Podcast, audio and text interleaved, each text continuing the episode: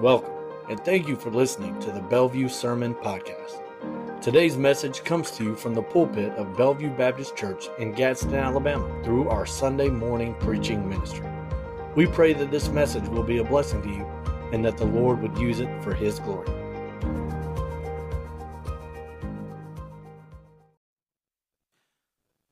Amen. Go ahead and be turning to the book of Acts, chapter 4. We'll be looking at verses 8 through 12. Again, that is Acts chapter 4, verses 8 through 12.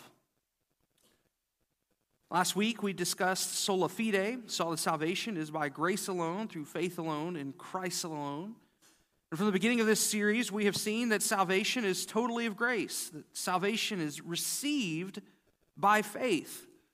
But not just faith, faith in someone specific, faith in Christ. We established last week that general faith or spirituality doesn't save, and yet so often that is the language we hear from the world around us. I'm a man or a woman of faith. Whereas faith that saves as we saw last week, is a total reliance on Christ as Lord in every area of our life. It's a recognition that our only hope is Christ's work on the cross. And so today we will be discussing the concept of solus Christus, that salvation is in Christ alone. As we sang this morning, in Christ alone is where our hope is found. The issue is that, again, as we've seen over the last few weeks, so many will claim this, many will sing this, many will say this, and yet their hope is not totally in Christ, but rather some in Christ and some in something else. Listen, diversifying is good in some cases, but it is bad when it comes to salvation. There's no hope in anything but total reliance on Christ. As the famous catechism question asks, and as we sang this morning, what is our only hope in life and death? It's that we're not our own. But we belong, body and soul, both in life and death, to our faithful Savior, Jesus Christ. He is our only hope.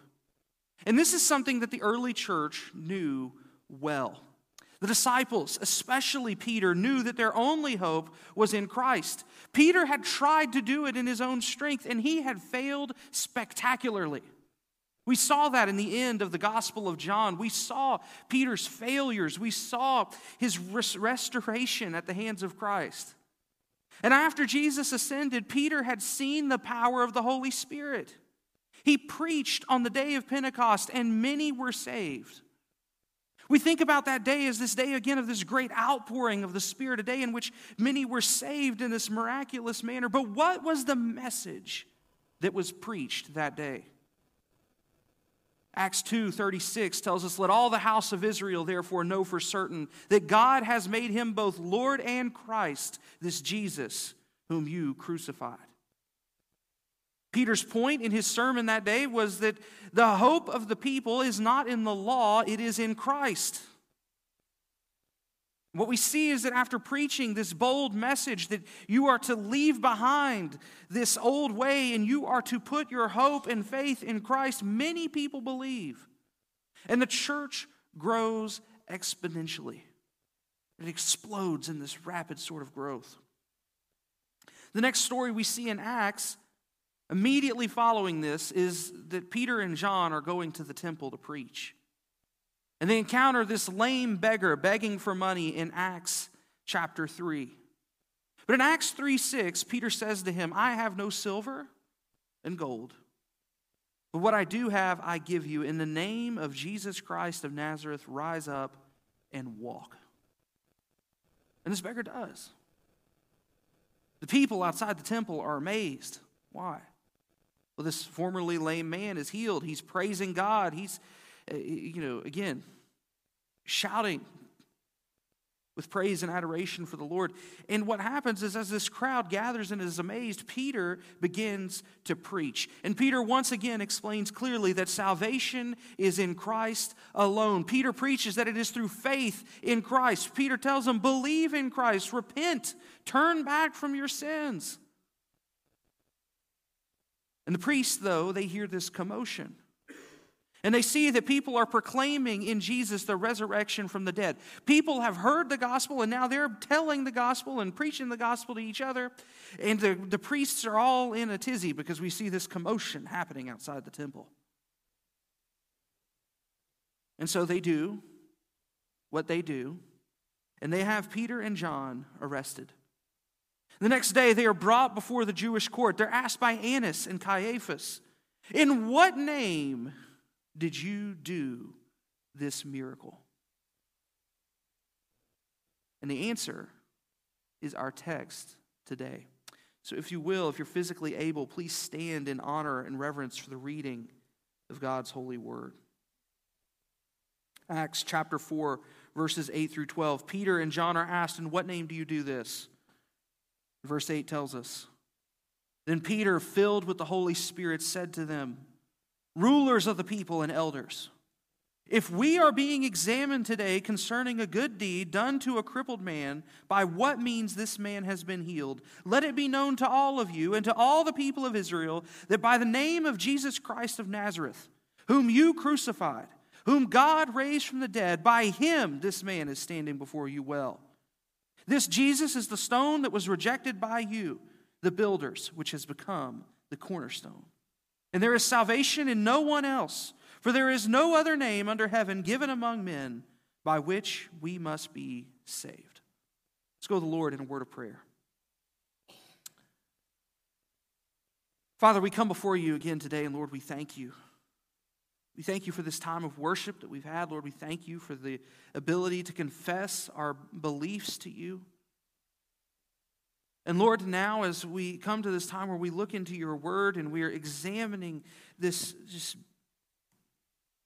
massive doctrine that our salvation is in Christ alone.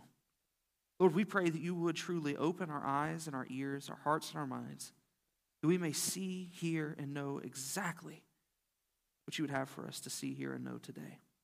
Lord, we pray that you would convict us, you would encourage us, you would uplift us, you would strengthen us.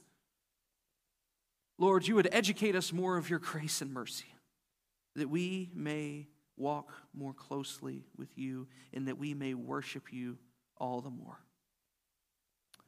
Father, we pray that you would proclaim your message to your people today. Move me out of the way. Use me as a mouthpiece, we ask. In Jesus' name, amen. Well, this text that we have read has clearly spoken that salvation is in Christ alone. Verse 12 is, you know, about as obvious as it can get. There is salvation in no one else. There's no other name under heaven given among men by which we must be saved. And, so we see that this doctrine is clear. Now, Many of you are likely thinking we are at a Christian church. Christ is the whole point. And to that, we must agree, right? Solus Christus is obvious. I respond, you are absolutely correct. Christ is the whole point. But just as we saw last week in our discussion of faith alone, there have been people and movements and churches that have fallen into false doctrine, even on the issue of Christ alone. As with each of the weeks when we deal with the solas, I, I want to point us back to the Reformation and, and when this was going on. You see, solus Christus was a doctrine that was championed by the reformers, again, because they were dealing with a church, the Roman Catholic Church, that preached a gospel of salvation that was not in Christ alone. Now, we've already discussed the fact that they responded again to their belief that salvation was by grace alone.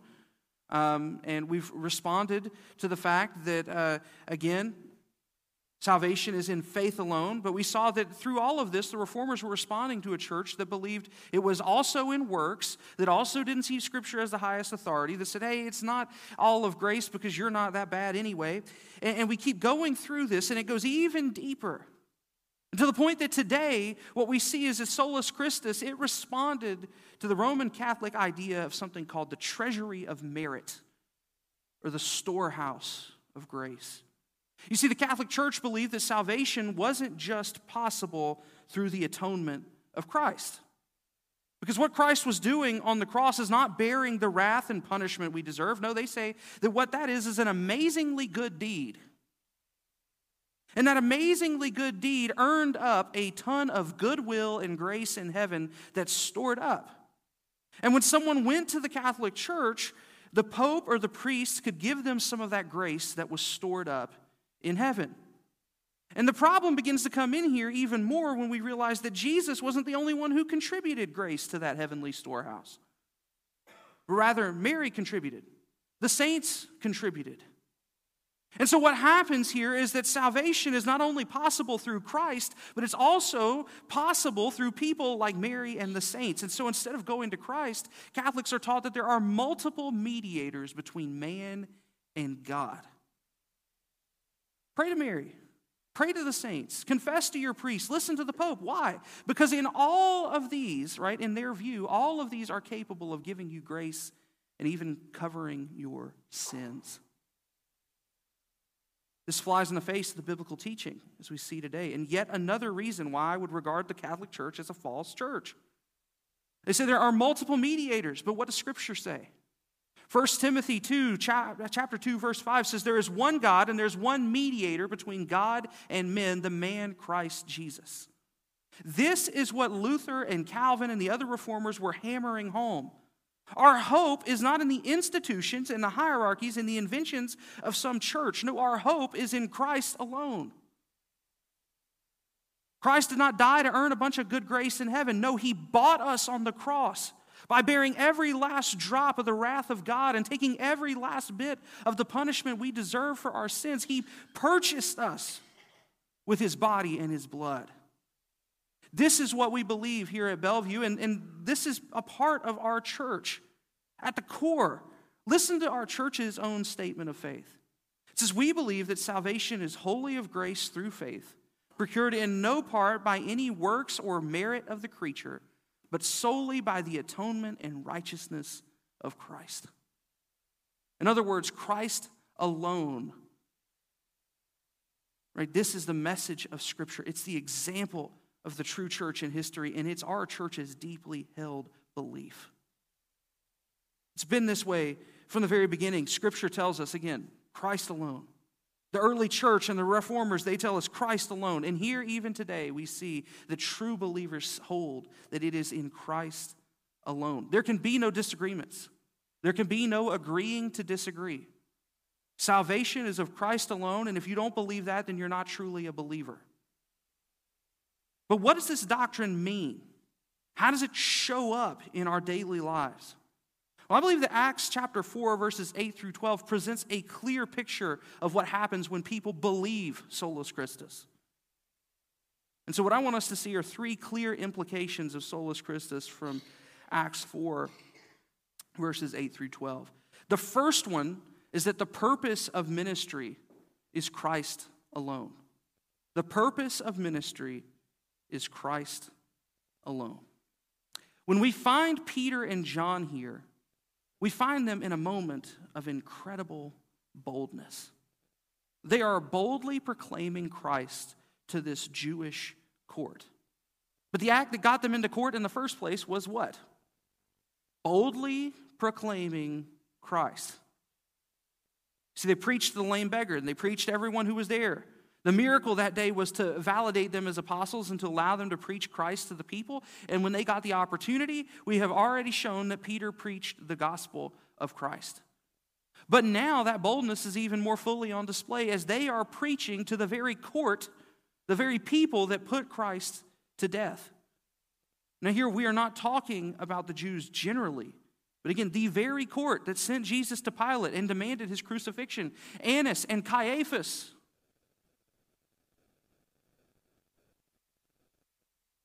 And so Peter and John are arrested and they're now on trial before the highest Jewish authorities, the one that had sent Jesus to be crucified. And yet we see that Peter and John don't flinch.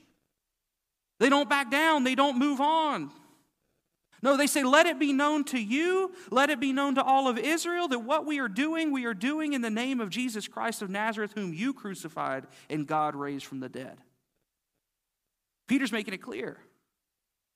What we do, our ministry, is done in the name of Jesus Christ, whom you crucified. You see, the very crucifixion that the court ordered was the crucifixion that would save. The very crucifixion that they called on Pilate to perform is the crucifixion where God poured out the punishment and wrath we deserved on his perfect Son so that we might be saved. And so, what Peter says is that what we are doing, that is what we're doing. And he goes on to say, not we're going to stop, hey, we're going to preach even harder now. What happens next? Well, in verses 18 through 31, we're told what proceeds. Verse 18, the court calls Peter and John back before them, and they charge them not to speak or teach at all in the name of Jesus. Verse 19 it says, But Peter and John answered them, Whether it is right in the sight of God to listen to you rather than to God, you must judge. For we cannot but speak of what we have seen and heard. When they had further threatened them, they let them go, finding no way to punish them because of the people, for all were praising God for what had happened. For the man on whom this sign of healing was performed was more than 40 years old. When they were released, they went to their friends and reported that the chief priests and the elders had said to them. And when they heard it, they lifted their voices together to God and said, Sovereign Lord, who made the heaven and the earth and the sea and everything in them, who through the mouth of our father David, your servant, said by the Holy Spirit, why did the Gentiles rage and the peoples plot in vain? The kings of the earth set themselves, and the rulers were gathered together against the Lord and against his anointed.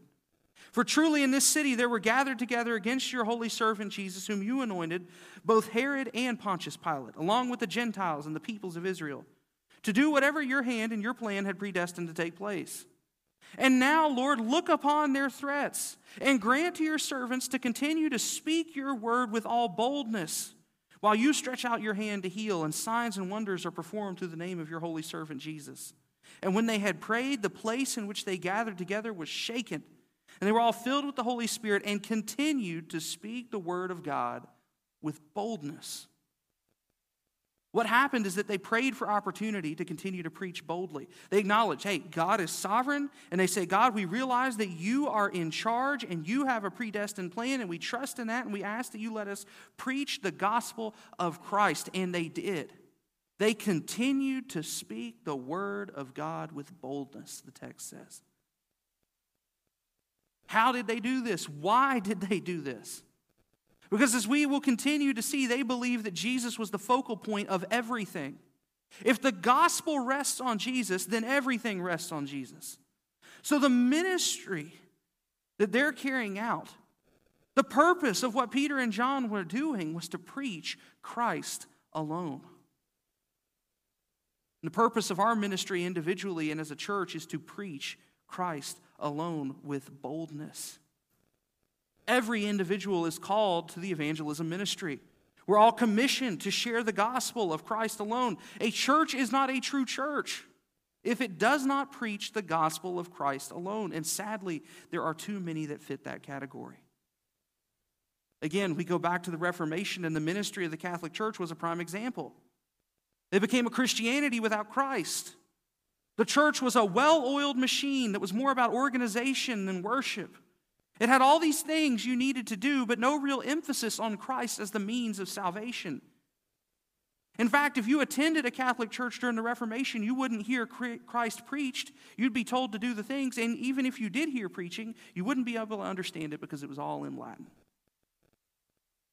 You don't need to understand, you don't need to know, you just need to do what we tell you.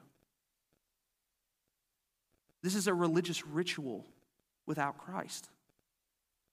Sadly, many modern ministries are the same today with just different emphases.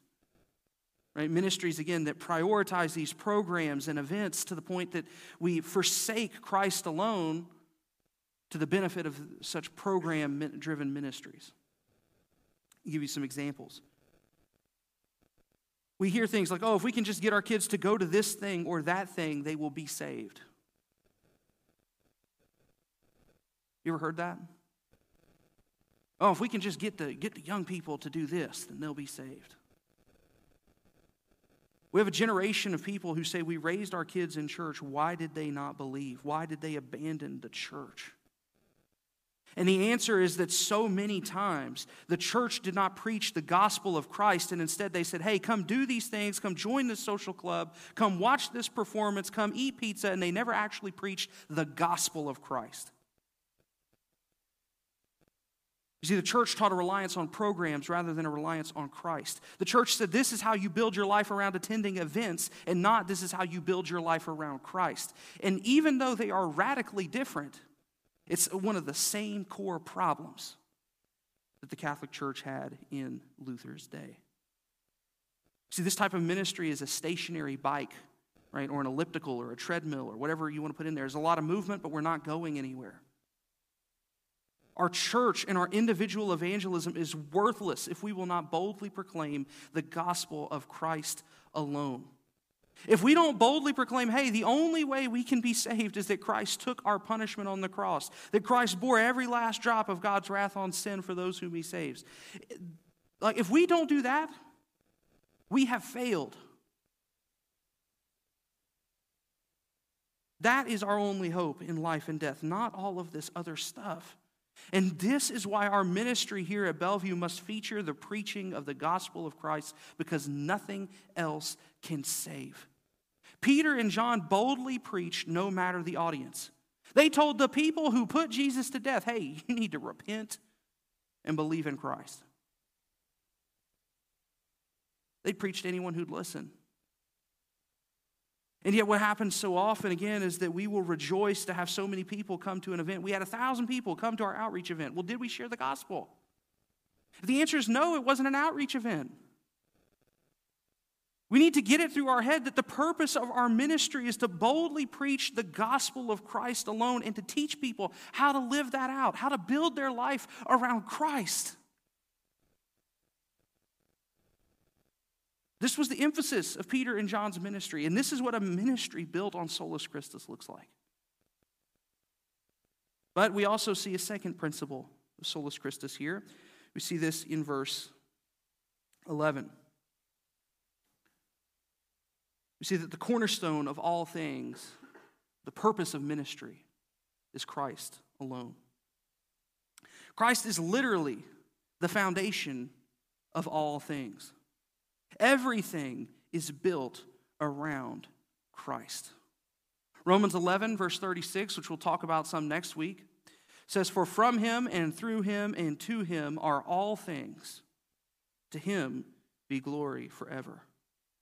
The introduction to John's gospel tells us that Christ created all things and that everything was made by him.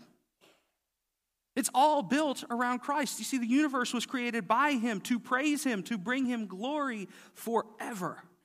And Paul, uh, uh, Peter, rather, in our passage here today, addresses this in a very clear way. Peter uses an object lesson from a passage of Scripture from the Psalms that Christ fulfilled. In Psalm 118, verse 22, we read, The stone that the builders rejected has become the cornerstone. And here in verse 11, we see that same thing. We see here, though, that Jesus is identified as that stone. He is the stone that is rejected by the Jews, and he is the cornerstone.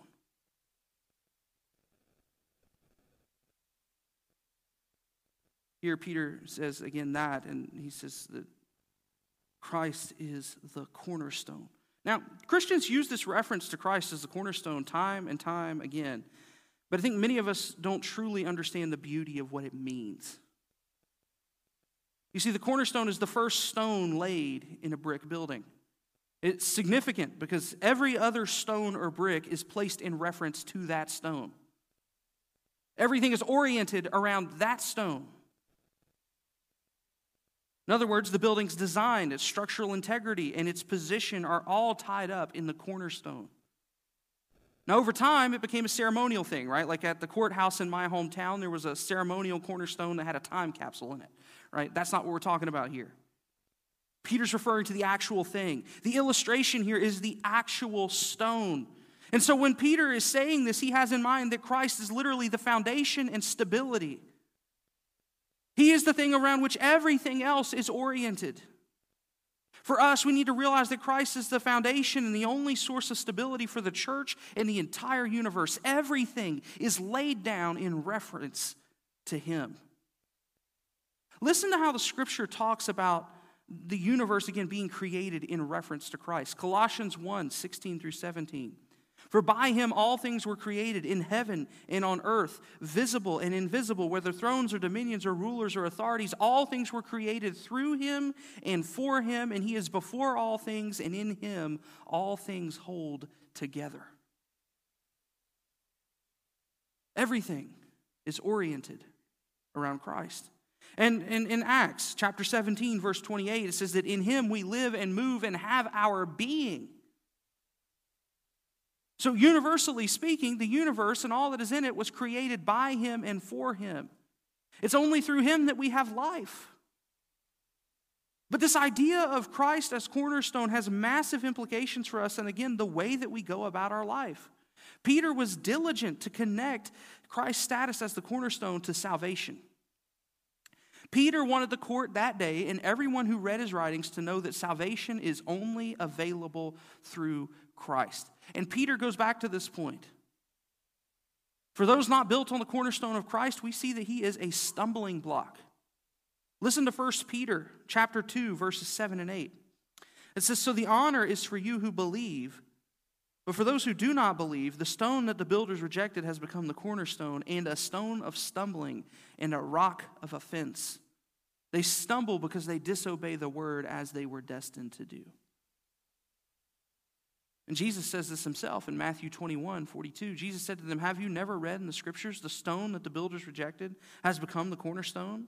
This was the Lord's doing. It is marvelous in our eyes. Peter's point here is listen, if you reject Christ, you have rejected the cornerstone, and it is a stumbling block. With Christ as cornerstone, everything is in proper orientation. But if we reject Christ, we fall flat on our face. Our lives are to be built around Christ. We lay down our life in reference. We build our life in reference to Christ because our position should be determined by Him in everything. Now, we read in Scripture that uh, we are a peculiar people. And it's true, many of us are strange. But the point is that we are to be strange to the world. I've shared this time and again. When the world looks at the life of a believer, they realize that there is something different there.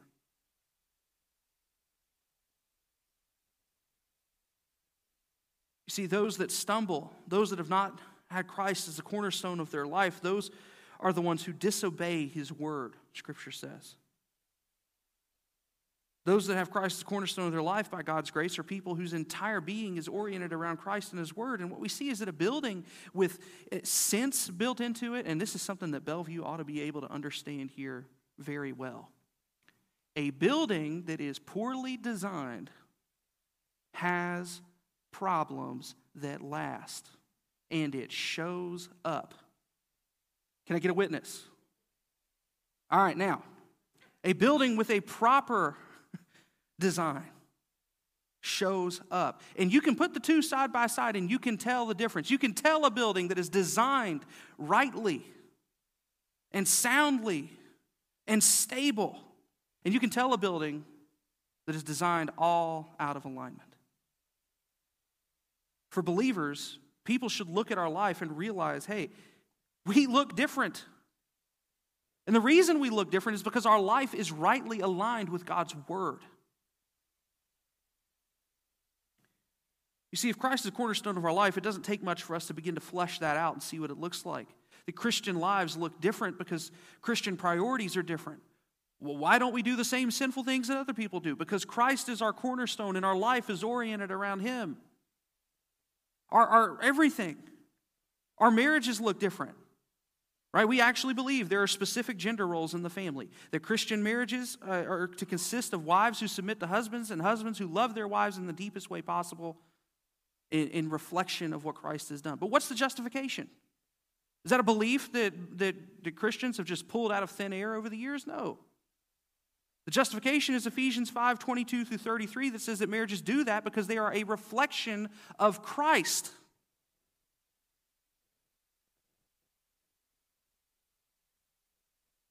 Ephesians 5 22 through 33, listen to the way it talks about this. It says, Wives, submit to your own husbands as to the Lord. Husband is the head of the wife, even as Christ is the head of the church, his body, and is himself its Savior. Now, as the church submits to Christ, so also wives should submit in everything to their husbands. Husbands, love your wives as Christ loved the church and gave himself up for her that he might sanctify her, having cleansed her by the washing of water with the word, so that he might present the church to himself in splendor, without spot or wrinkle or any such thing, that she might be holy and without blemish. In the same way, husbands should love their wives as their own bodies. He who loves his wife loves himself, for no one hated his own flesh, but nourishes and cherishes it, just as Christ does the church, because we are members of his body. Therefore, a man shall leave his father and mother and hold fast to his wife, and the two shall become one flesh. This mystery is profound, and I'm saying that it refers to Christ and the church. However, let each one of you love his wife as himself, and let the wife see that she respects her husband. What's the point here? Because Christ is the central point of everything we do as a believer, it impacts everything. And here we see a case study of that in marriage. People say, oh, those Christians have backwards marriages that just want to promote oppression. No, we want marriages that are built around the Lord and His Word. If we build around secular theories and pop culture and what the media says, then we're not keeping Christ as a cornerstone.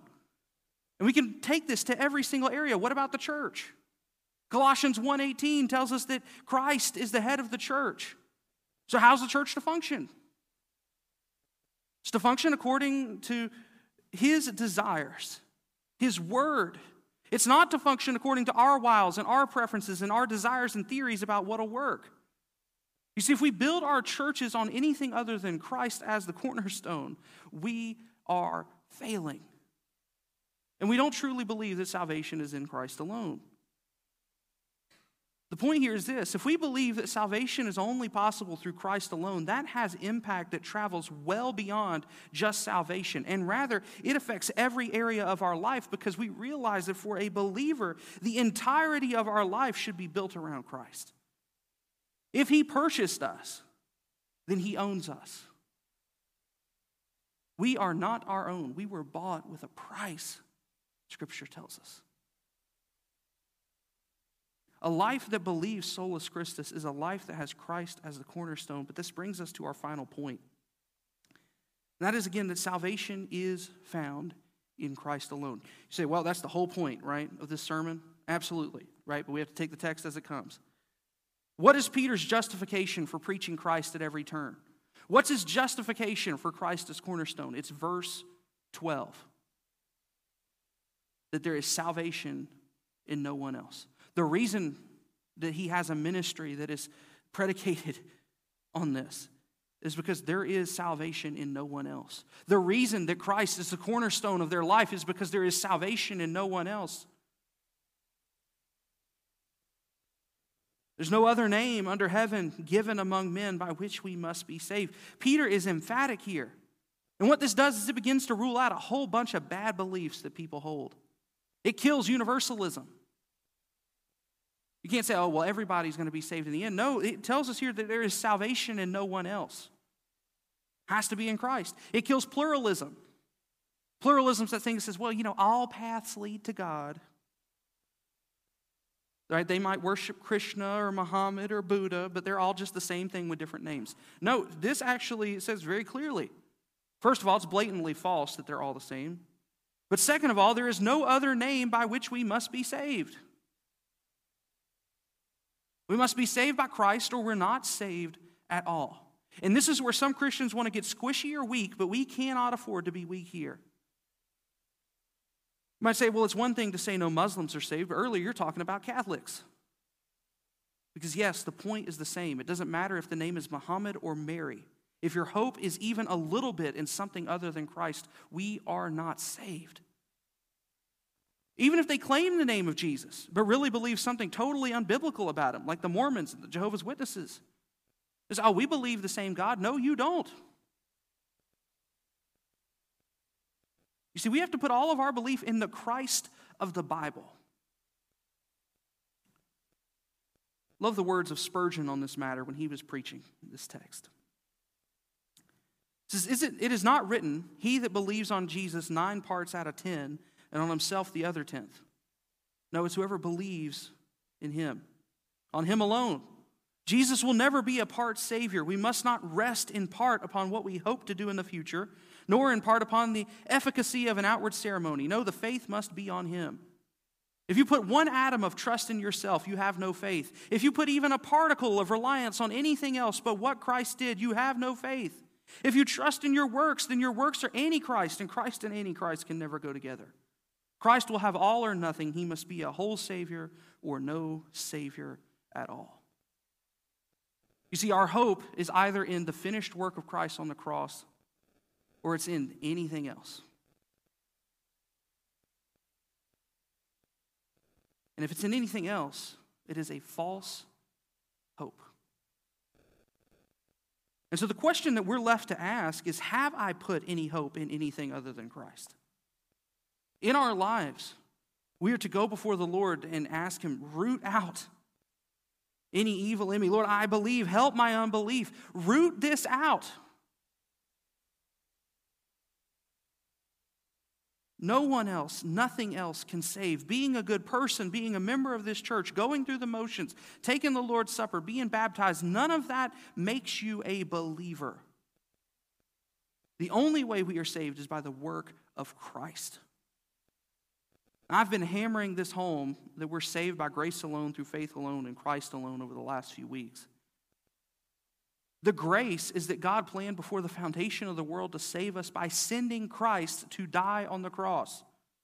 The grace is that God gifts us with faith. That faith, again, is not only saving faith. I mean, sorry, the faith, again, is only saving faith if it's faith in Christ.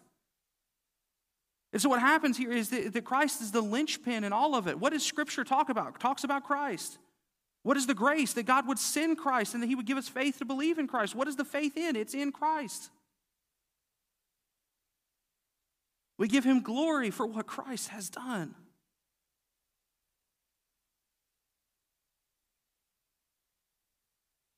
It is Christ's death on the cross and his resurrection that secures for us salvation because it alone satisfied the requirement of the law and it satisfied God's wrath as he poured out his wrath for wickedness and evil and his punishment for sin on Christ for those who believe.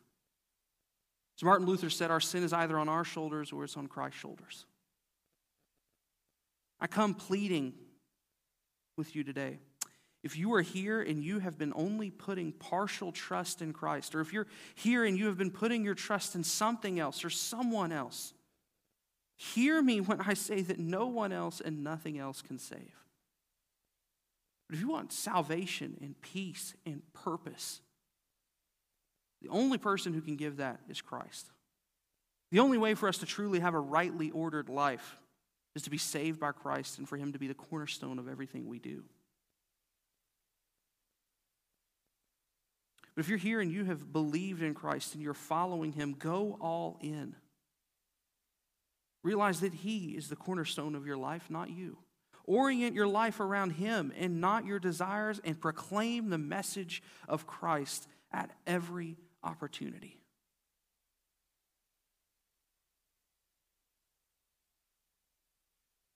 Our salvation is in Christ alone. Let's go to the Lord in a word of prayer. Father God, we come before you now, and Lord, we thank you so much for your word, Lord, the truthfulness of it, your grace and mercy to us. Father, we pray that there's someone here today who has not believed in Christ. Lord, you would call them to yourself. Father, and for those who are believers, we pray again that you would remind them of the majesty and the amazingness of the work of Christ.